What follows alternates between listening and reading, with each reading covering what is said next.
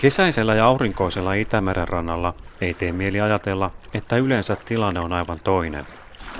Talvella on hyytävän kylmä ja meri on usein jäässä. Talvisin etenkin Suomenlahdella ja Pohjanlahdella jäätä yleensä riittää. Toisinaan Itämeri saattaa jäätyä kokonaan. Jää on asia, joka tekee Itämerestä ja sen historiasta erityisen.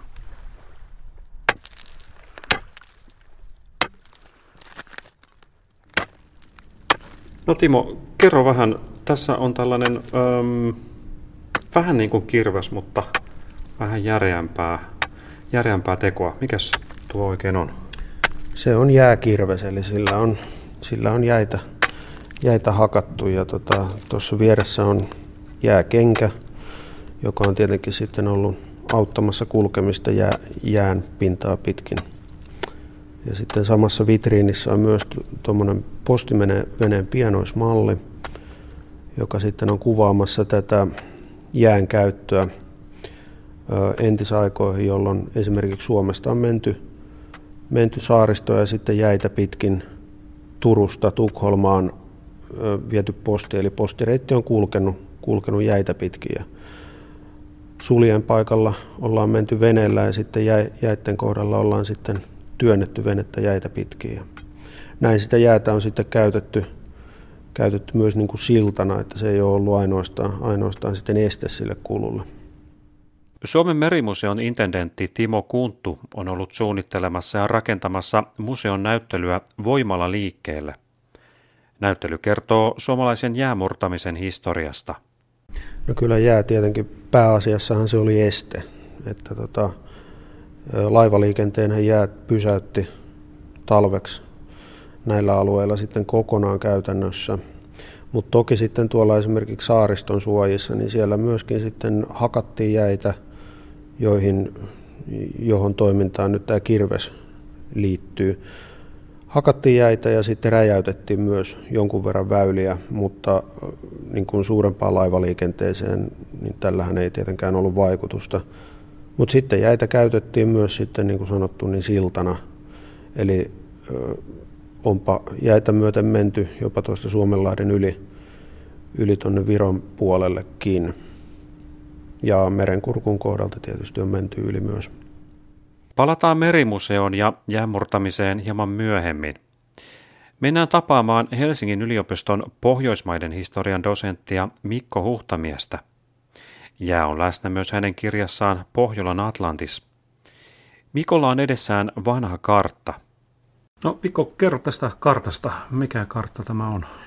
Tämä on Olaus Magnuksen kartta Marina vuodelta 1539 ja tämä on ensimmäinen tota, Pohjolaa kuvaava, voidaan sanoa oikeanlainen kartta, vaikka nykyihmisen mielestä tämä näyttää aika väärältä, mutta tässä on kuitenkin perusasiat ihan kunnossa, eli tämä Skandinavia on pohjois-eteläsuuntainen tämmöinen niemimaiden muodostama kokonaisuus, ja siinä on Suomenlahti ja Pohjanlahti ja Tanskan salmet ja eteläinen Itämeri selvästi. Eteläinen Itämeri on jo niin kuin hyvin, hyvin kuvattu. Tässä oikeanlaista Ruotsikin on hyvin kuvattu, mutta Suomessa on sitten Suomessa on eniten virheellisyyksiä.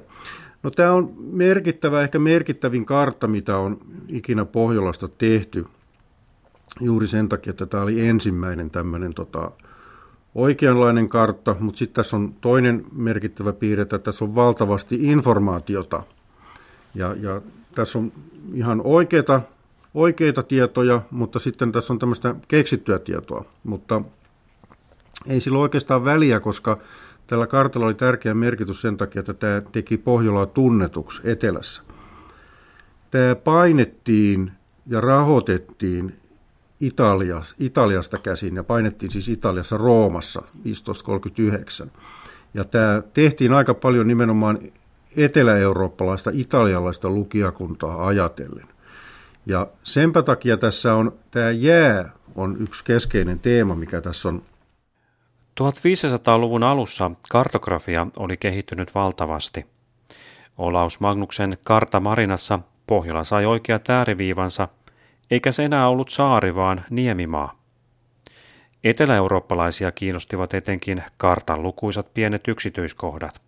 Niin Mikko, tässä kartassa tosiaankin on jäätä Suomenlahdella sekä tuolla Pohjanlahdella. Ja se kiinnosti sitten kartan tätä katsojakuntaa.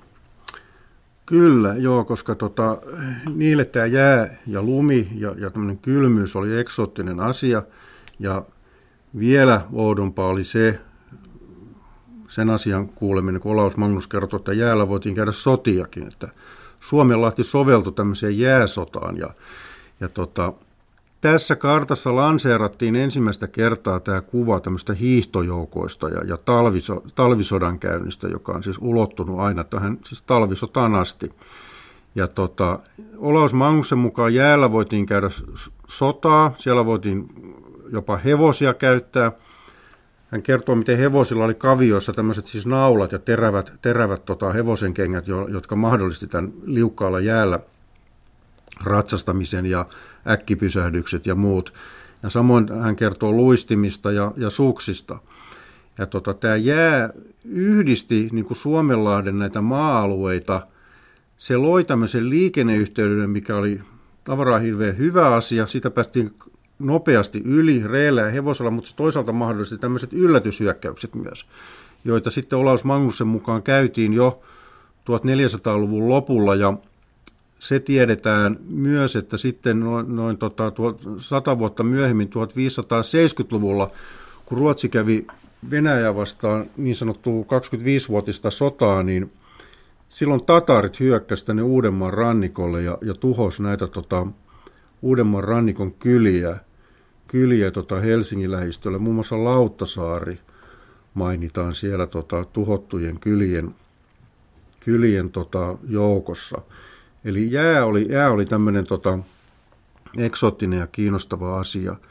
Ja, ja tässä sitä niin kuin ensimmäistä kertaa oikeastaan tuodaan esille. Tietysti jos mennään vähän aja, aika paljonkin ajassa taaksepäin, niin ensimmäinen kertahan, milloin jää on ollut tämmöinen niin kuin väkivallan tai tämmöisen näyttäminen, oli, oli tämä piispa Henrikin kuolema Köyliöjärven jäällä, kun Lalli legendan mukaan tappo hänet 1156. Eli, eli siitä jo alkaa oikeastaan tämä niin kuin tämmöinen jäähän liittyvä traditio. Niin, kun tätä niin. karttaa katsoo, niin näistä kahdesta haamusta, joilla on jonkinlaiset luistimet tai sukset jalassaan, tuossa jossakin ehkä, mikä tuo nyt olisi, Helsingin edustalla Helsingin ehkä, edustalla, joo. Kyllä. niin he eivät ehkä ole sotilaita, mutta sitten siinä on vieressä kuitenkin selkeästi tuommoinen ratsusotilas. Kyllä, ja sitten tuolla niin kuin ihan oikein, oikein tota, tuolla itäisellä Suomenlahdella, missä vihollinen oli, niin, niin tota, pääasiassa, niin, niin siellähän on sotajoukkoja, ratsujoukkoja käydään. Moskovan ja Ruotsin välinen sotanäyttämö oli tämä itäinen Suomenlahti. No sitten tuo Pohjanlahdellahan on, on jäätä, käytetään myös, että siinä on tämmöisenä liikenneyhteytenä käytetään, mutta sitten hylkeenpyyntiin myös tuolla ylhäällä. Siellä on ollut niin kuin rauhallisempaa. Se ei ollut niin sotaista, mikä pitää ihan paikkansa sitten historiallisestikin. 1500-luvulla etelä-eurooppalaiset olivat äimistyneitä kaikesta siitä, mitä jäällä voitiin tehdä. Tosin Olaus Magnus liioitteli karttamarinassa monia asioita. Uuden ajan alussa talvisodan käynti oli hyvin harvinaista. Seuraavalla vuosisadalla Euroopassa kiinnostus jäätä kohtaan kasvoi. Siihen vaikutti se, että jäästä tuli hieman tutumpaa myös muualla kuin Pohjolassa. 1600-luku oli poikkeuksellisen kylmä ajanjakso Euroopan historiassa. Sitä sanotaan pieneksi jääkaudeksi. Ja se aikaan sai muun muassa tämmöisen tieteen kiinnostuksen tota, jäätä kohtaan. Ruvettiin tieteellisesti tutkimaan tai yritettiin selvittää tätä jäätä, mikä jää on, miksi jäälautta pystyy, voi kellua veden päällä, vaikka se painaa satoja kiloja. Samoin kiinnostuttiin revontulista. 1600-luvulla, kun oli kylmä, niin revontulia näkyi. Niitä yritettiin selittää, että mitä ne on. Ja, ja tämä, tällä tavoin jää tuli myös tämmöisen tieteellisen tutkimuksen kohteeksi ihan puhtaasti tieteellisistä syistä, mutta myös sen takia e- esimerkiksi, että haluttiin miettiä keinoja ruoan säilyttämiseksi. Ja, ja tota, pakastamalla pystyttiin tota, säilymään ruokaa, mutta Etelä-Euroopassa, tai sanotaan nyt Euroopassa, kun tätä tutkittiin tätä asiaa, niin ongelma oli se, että oli vaikea luoda tämmöisiä kylmyysolosuhteita. Kellari tai joku luola saattoi olla ainoa, missä oli kylmää, mutta ei riittävän kylmää. Niin tässä mielessä Suomi, tämän takia Suomi tuli tämmöiseksi niin kuin laboratorioksi, jossa tutkittiin kylmyyttä ja tota, 1700-luvulla varsinkin niin, niin revontuleet ja kylmyystutkimus nousi tämmöisen tieteellisen mielenkiinnon kohteeksi. Tätä on Päivi Pihlaja tutkinut, tutkinut tota väitöskirjassaan Tiedettä pohjan tähden alla. Ja tota, Suomi oli tämmöinen kylmyyden laboratorio. Se ei, täällä ei itse suomalaista tiedemiestä ei löytynyt paljon tämän alan ihmisiä, mutta Ruotsissa oli esimerkiksi Celsius, joka oli kuuluisa tämmöinen lämpömittarin keksiä. Ja tota, tämän kylmyystutkimuksen lisäksi niin täällä, täällä tutkittiin, tänne tuli mo, ranskalaisen Mopertuin retkikunta 1700-luvun puolivälissä, jossa tutkittiin maapallon muotoa. Ja, ja sekin johtui siitä, että se retkikunta tuli tänne sen takia, että täällä oli hyvät olosuhteet järjestää tämmöinen mittaus, jossa mitattiin siis tai pyrittiin todistamaan, ottamaan selvää siitä, onko maapallo avoiltaan litistynyt vai tämmöinen niin kuin kupera, onko se appelsiini tai, tai sitruuna. Ja tähän liittyy sitten myös nämä, nämä jäätutkimukset. Ja jäästä voisi vielä sanoa ja kylmyydestä sen, että Suomessahan se aiheutti sitten 1690-luvulla Euroopan suurimmat, pahimmat nälkävuodet, jolloin arviolta noin kolmasosa, neljäsosa koko väestöstä kuoli. Ja, ja tota, osasyy oli se, että apua ei Ruotsista saatu, koska ei päästy, päästy laivoilla auttamaan. Viljaa ei voitu tuoda tänne.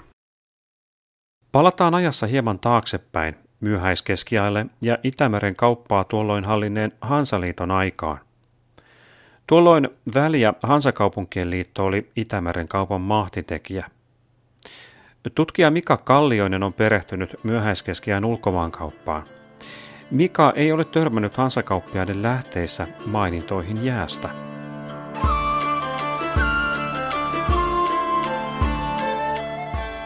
Ehkäpä se ei ollut sillä tavalla sellainen asia, johon olisi tarvinnut kiinnittää huomiota. Se oli ehkä niin itsestäänselvä asia, että talvella meri jäätyi ja se esti kaiken liikkumisen se näkyy kyllä, kyllä sit epäsuorasti sillä tavalla, että jos katsotaan näitä Turustakin on säilynyt erinomaisia tulliluetteloita 1500-luvulta, josta käy ilmi aina, koska laiva on lähtenyt Turusta ja koska se on palannut, niin kyllä se vuotuinen rytmi sieltä hyvin selkeästi näkee, että ensimmäiset alukset lähtee vesille yleensä siellä jossain touko- huhtikuun lopulla toukokuussa ja viimeiset palaa yleensä marraskuussa, viimeistään joulukuussa.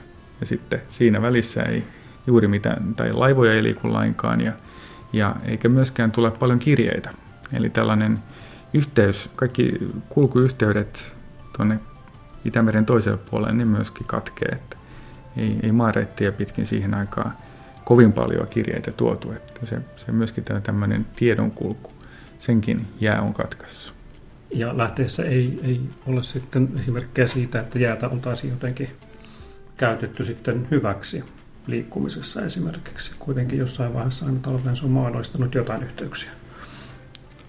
Ja on tietysti se on ihan selvää, että niitä on paikallisesti jossain saaristossa ja sisävesillä ja näin päin pois. Sehän on päinvastoin helpottanut liikkumista huomattavasti. Mutta jos ajatellaan ihan tätä ulkomaankauppaa, niin siitä, ei, se, siitä sanoisin aika kategorisesti, että se on kyllä katkennut. Että, että jäitä pitkin ei ole lähdetty mun ymmärtääkseni edes Tallinnaan kauppatavaroita viemään. En aika muista yhtään tällaista esimerkkiä, että olisi tällaisesta mitä mainintoja. Ja ehkä se elämän rytmi yleisesti ottaenkin se oli hyvin erilainen kuin meillä tänä päivänä, että se kuuluu siihen, siihen maailmaan, että, että jos lähdettiin purjehdusmatkalle kesälläkin, niin se kesti useamman viikon, yli kuukauden, käytiin Itämeren eteläpuolella, tultiin takaisin. Se elämän rytmi oli niin verkkainen, että en mä usko, että siinä nyt oli mikään ongelma se, jos, jos neljä kuukautta vuodesta, neljä tai viisi kuukautta vuodesta tällainen yhteys oli poikki. Et siinä oli, se oli luonnollinen asia.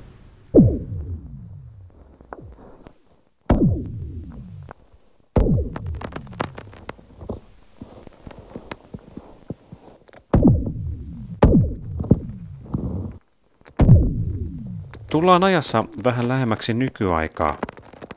Ennen Pietarin perustamista 1500- ja 1600-luvuilla Pohjoisen Itämeren tärkeitä satamakaupunkeja olivat muiden muassa Visby, Narva ja Riika. Talvia jää pysäyttivät liikenteen näihin kaupunkeihin sekä Ruotsin valtakunnan hallinnolliseen keskukseen Tukholmaan, minne rahdattiin paljon tavaraa myös Suomesta. Mikko Huhtamies. Kyllä mä sanoisin, että tuo Tukholman sisäsaaristo on jäätynyt ja se on ollut sitten jäässä. Se on sen verran kapea, kapea merialue, niin se on jäätynyt. Ja se on todennäköisesti sitten tavara jätetty jonnekin tuonne niin kuin ulommaksi ja kuljetettu muilla tavoin sinne. Mutta toisaalta kun tuolla käy, ihan se Tukholman kaupungin vesialue ei jäädy, kun siellä käy nyt tällä hetkelläkin talvella, niin, niin sen, siinä on niin kova virtaus, että tota, siinä kohisee vesi, että se ei ainakaan jäädy kovin helposti. Eli hovi ja porvarit saivat todennäköisesti sydän talvellakin sitten ne konjakkinsa ja muut erikoisuutensa. Kyllä, joo, mutta se oli tietysti se oli tärkeä osa sekin, mutta sitten niin suurin osa, suurin volyymista kauppa oli tämmöisiä kuin esimerkiksi halot. Siis kun piti lämmittää ja oli kylmä, niin, niin halkoja tuotiin, se oli valtava tota, trafiikki, mikä haloilla, niitä tuotiin muun muassa Suomesta. halkojen poltto, polttoaineen liikuttelu. Sitten oma, oma tota, liikenteensä oli, Ruotsihan oli maailman tärkeimpiä tota, raudantuottajia, niin oma, oma liikennemuotoinen raudan, raudan tota, rautaliikenne. Ni, niitä liikkuu paljon niitä aluksi Ruotsin ruukeista toiseen. Ja Suomen näihin läntisen Uudenmaan ruukkeihin, niin se rauta tuotiin tuolta Tukholman uuttöstä. Se, sitä käytettiin täällä sitten.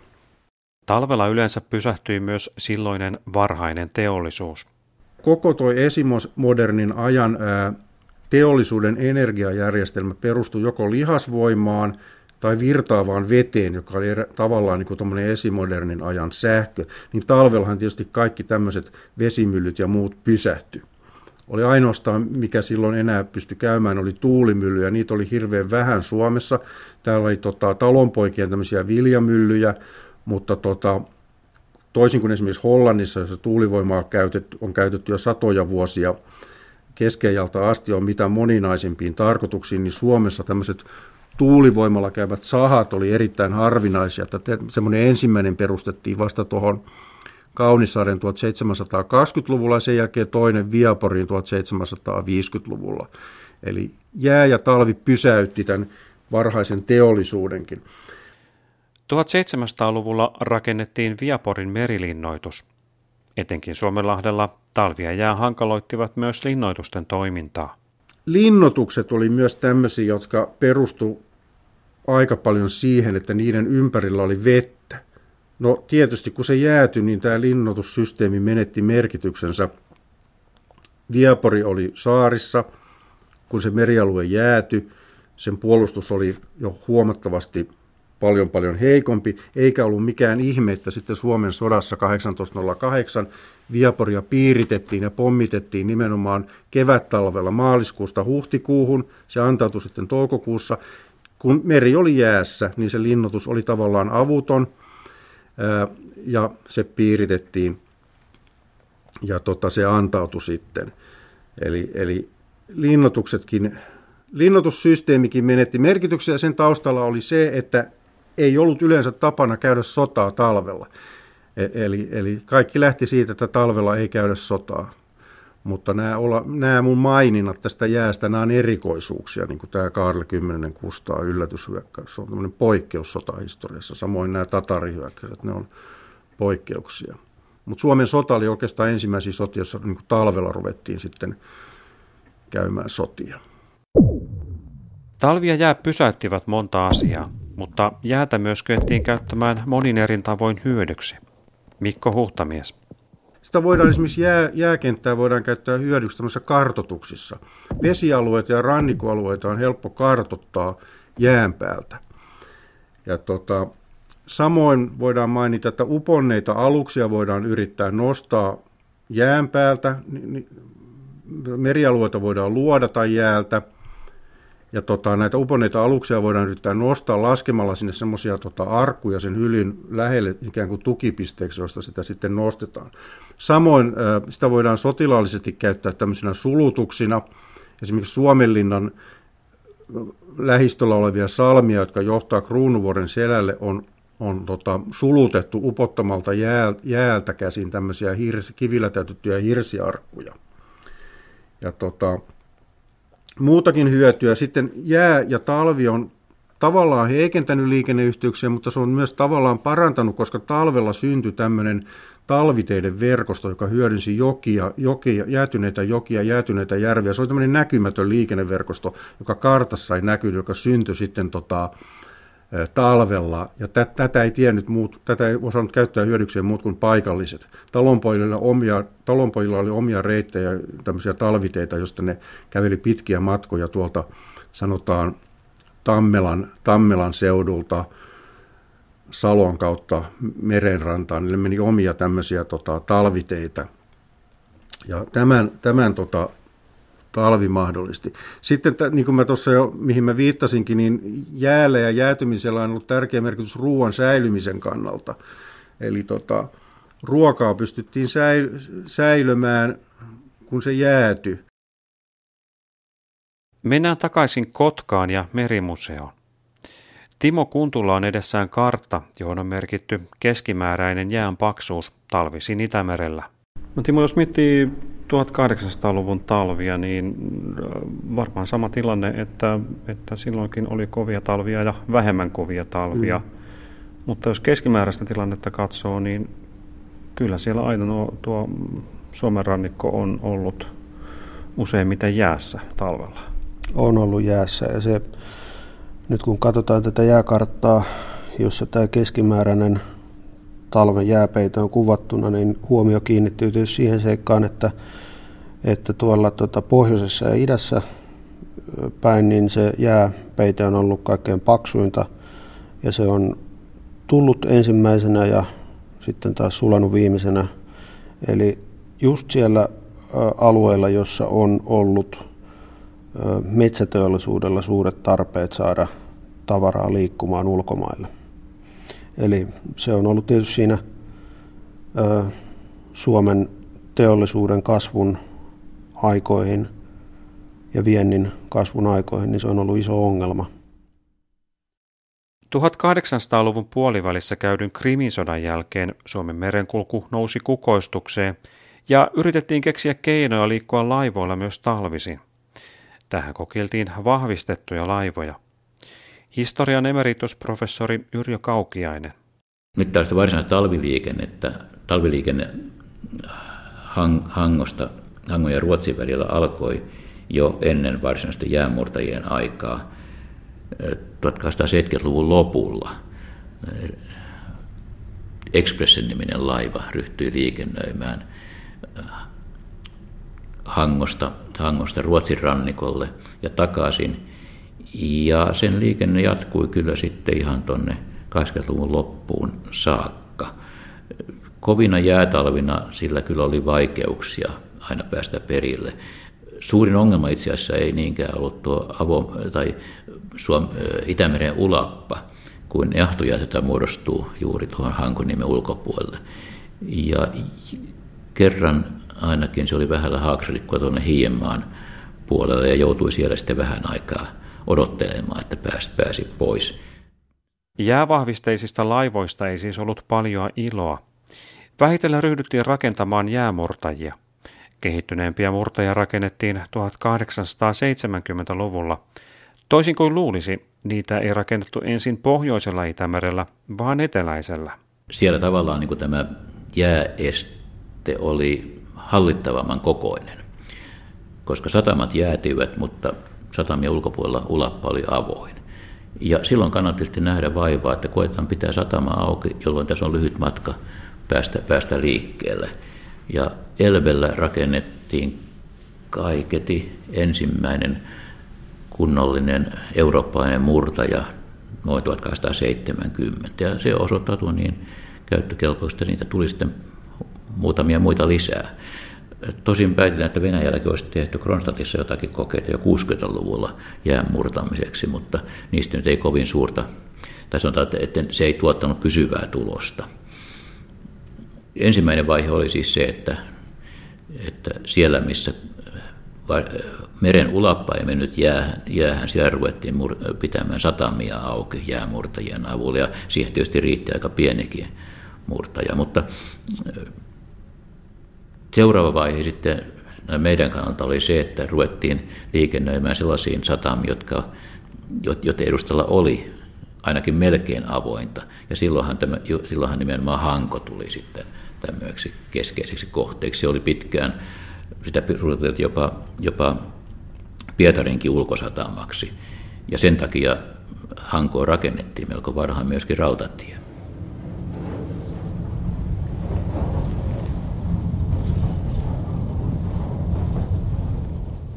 Pohjolan kaupungit hankkivat jäämurtajia 1870- ja 80-luvuilla. Alkuvuodesta 1889 suomalaiset houkuttelivat tanskalaisen Bryderen murtajan kokeilumielessä jäiden saartamaan Hankoon. Kokeilu onnistui ja murtajan vanavedessä Hankoon saapui myös pieni rahtilaiva. Lehtimies ja kirjailija Karl August Tavasjarna herkistyi laivojen vierailusta – Vallan isänmaallinen ja toivorikas tunnelma sai meidät valtaansa. Tämä uuden ajan tekniikan taistelu jään kanssa oli ehkä maallemme ensiarvoisempi kuin mikään sen hangilla aikaisemmin käyty. Kahden mustan laivan rungon hahmossa oli luoksemme tulossa vapautus köyhyyden ja kylmyyden kahleista. Me juhlimme ihmisneron voittoa ennakkoluulosta ja sitkeästä, jäisestä suomalaisesta luonnosta. Jo samana vuonna, kun Bryderen vieraili Hangossa, Suomeen tilattiin sen ensimmäinen jäämurtaja. Senaatin kauppa- ja teollisuustoimituskunta tilasi aluksen Pärisundetin veistämöltä Tukholmasta. Se pääsi Suomen vesille seuraavana vuonna 1890. Tämä murtaja niminen laiva, niin se sitten onnistui pitämään kyllä juuri Hangon ja aikaisemmin syksyllä myöskin vähän muita satamia auki. Mutta se oli vielä sellainen vanhanaikainen laiva, jossa oli sellainen pyöreä keula. Se piti, sen ajatus oli, että se keula nousee jään päälle ja painollaan sitten murtaa jään. Ja kyllä se näin toimi. Mutta Pohjois-Amerikan suurilla järvillä oli rakennettu myös sellaisia jäämurta, joissa oli potkuri sekä keulassa että perässä. Murtaja ainoastaan perässä. Ja tämä toimi hyvin sikäli, että tämä keulassa oleva potkuri, se pilkkoo jäitä pienemmäksi ja sitten toisaalta kun se imee vettä runkoon päin, niin se myöskin vähentää jään ja rungoväistä kitkaa. Itse asiassa murtajakin oli todennut tämän saman, jos se muutaman kerran, kun se joutui peruuttamaan jäävallissa, siellä huomattiin, että sehän kulkee paremmin perää edellä kuin keula edellä. Ja ensimmäinen kahdella potkulla, siis myöskin keulapotkulla varustettu jäämurtaja oli sitten Sampo, joka, joka tuli tänne 1998. Ja saman mallin mukaan tehtiin sitten kolmas jäämurtaja Tarmo, joka nyt on sitten siellä Kotkassa. Mennään käymään jäämurtaja Tarmolla. Se kelluu Suomen merimuseon vieressä Kotkassa. Timo Kunttu. Niin, Timo, nyt ollaan täällä museolaiva Tarmon kannella. Ähm, koska tämä Tarmo saatiin Suomeen? Joo, eli Tarmo on rakennettu vuonna 1907 ja sieltä Newcastlein telakalta Englannista, josta olikin jo aikaisemmin ollut kokemusta, että sieltä, sieltä tota hyvää tavaraa toimitetaan. Ja Tarmohan nyt sitten taas oli kehityshyppy ylöspäin tässä meidän jäänmurtajakalustossa. Oli aikansa tehokkaan jäänmurtaja ja ehdoton, ehdoton lippulaiva tässä jäänmurtajalaivastossa. Ja Tarmossahan on sekä perässä että keulassa potkurit, eli, eli siinä mielessä tämä oli kans edusti tätä uudempaa jäämurtajatyyppiä, jota nyt toki Sampokin, Sampokin oli siinä mielessä edustanut. Mutta tota, Sampon verrattuna tässä on rungon muoto ehkä vähän toisenlainen, että tässä on muun muassa tuo keula, terävämpi ja, ja murtaa, murtaa siinä mielessä sitten ajatuksena ainakin oli, että se murtaa sitten jäätä tällaisella muotoilulla paremmin.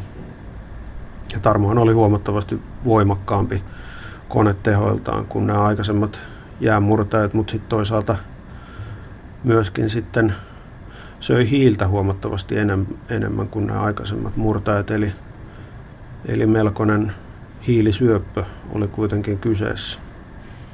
Tällä nyt oli pituutta 67 metriä ja, ja tota, nykyään, nykyään mennään sitten yli, yli 100 metriä näissä nykyisissä aluksissa, mutta kyllä se melko iso alus oli silloin aikanaan ja niiden aikaisilla mitotuksilla. Ja niin kuin sanottua, niin nämä mitotukset jäämurteillahan on mennyt aina sitä mukaan, kun kauppa-alusten koko on kasvanut ja tarvitaan isompaa väylää, niin sitä mukaan sitten myöskin jäämurtajien koko on väistämättä sitten kasvanut. Ja missä Tarmo työskenteli lähinnä? Tarmo työskenteli täällä, täällä niin kuin sanottu Suomenlahdella ja, ja tota, kun aikaisemmin saatiin pidettyä ainoastaan Hankoa ja Turkua auki, auki talvisin, niin tota, sitten ruvettiin, ö, alkoi olla mahdollisuuksia pitää sitten Helsinkiä ja Kotkaa ja näin poispäin, muitakin satamia auki. Että kyllä, kyllä Tarmo oli iso hyppäys taas siinä, siinä vaiheessa. Aika kovaa hommaa jäänmurtaminen on on sitten ollut silloin 1900-luvun alkupuolella? Kyllä se näillä vanhoilla höyryjäänmurtajilla on ollut hyvinkin kovaa hommaa, riippuen tietysti toimenkuvasta, mutta ihan ylipäänsä niin paljon fyysisempää tietenkin, että, että lihasvoimalla on monia asioita tehty ja kannella ollaan jouduttu viettämään vahdissa aika paljon aikaa kelissä missä hyvänsä.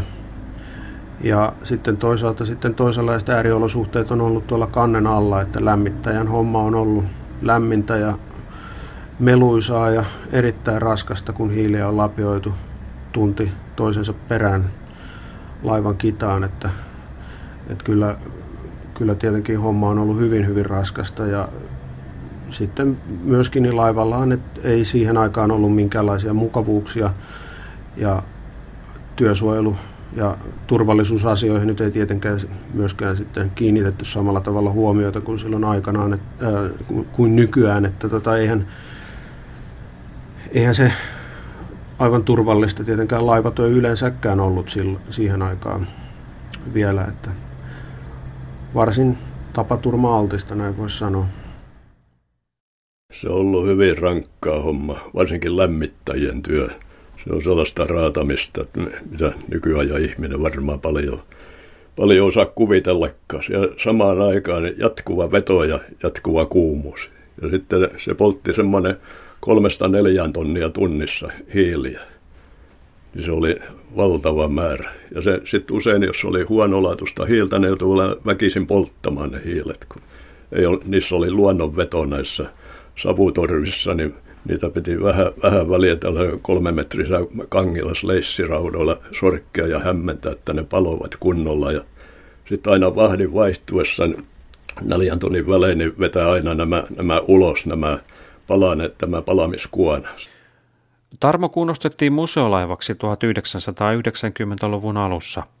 Kunnostusta johti tuolloin merenkulkuhallituksessa työskennellyt merikapteeni ja tietokirjailija Seppo Laurel – Tarmo on minulle hyvin tuttu. Silloin aikoinaan, kun se saatettiin, entisöitiin, saatettiin museokuntoon, niin minä hoidin silloin tämän homman tavallaan.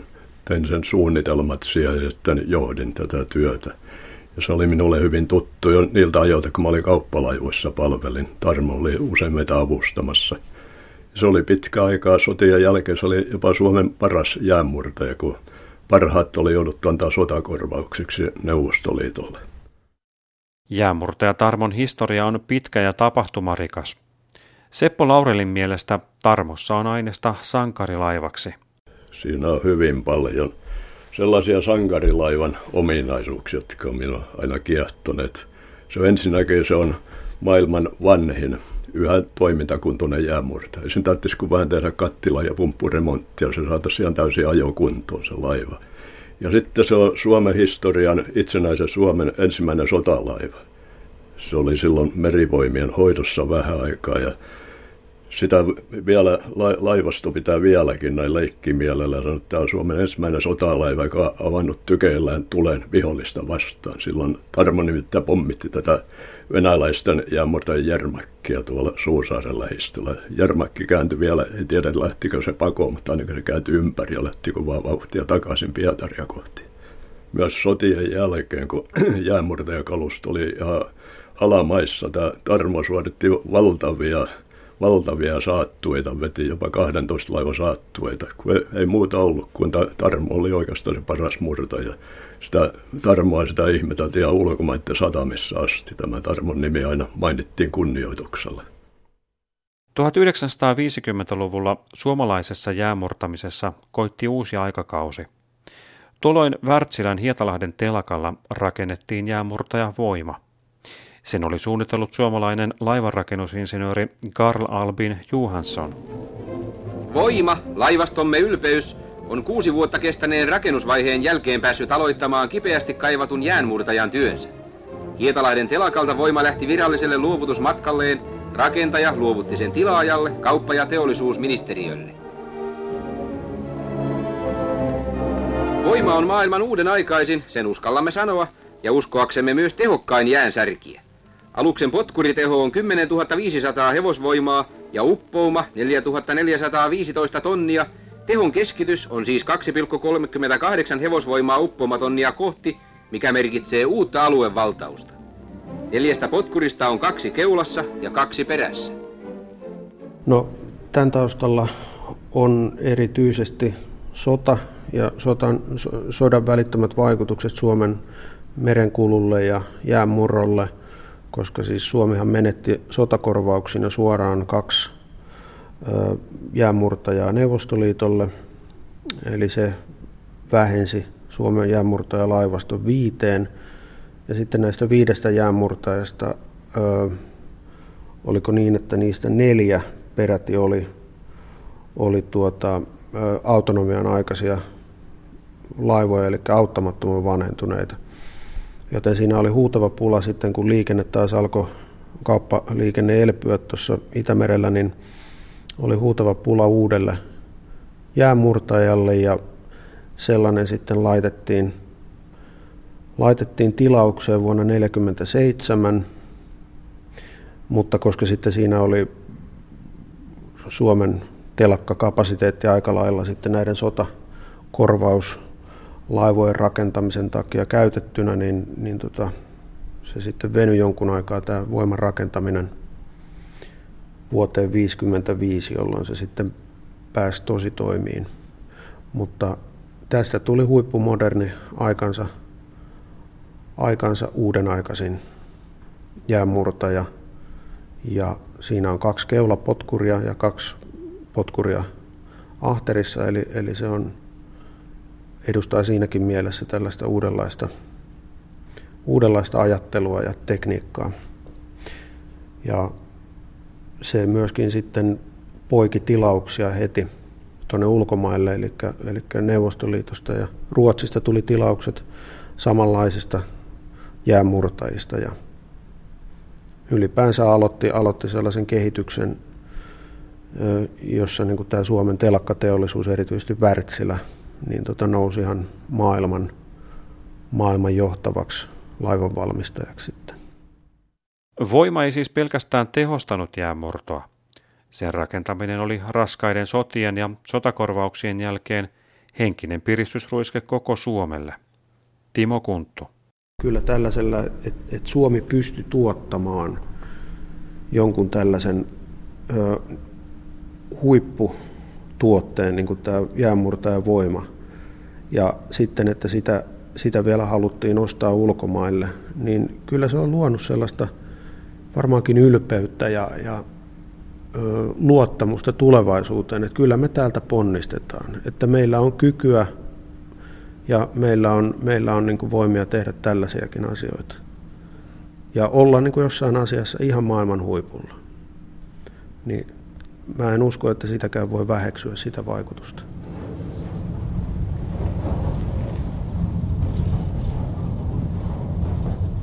Voiman jälkeen Suomen jäämurtajalaivasto kasvoi.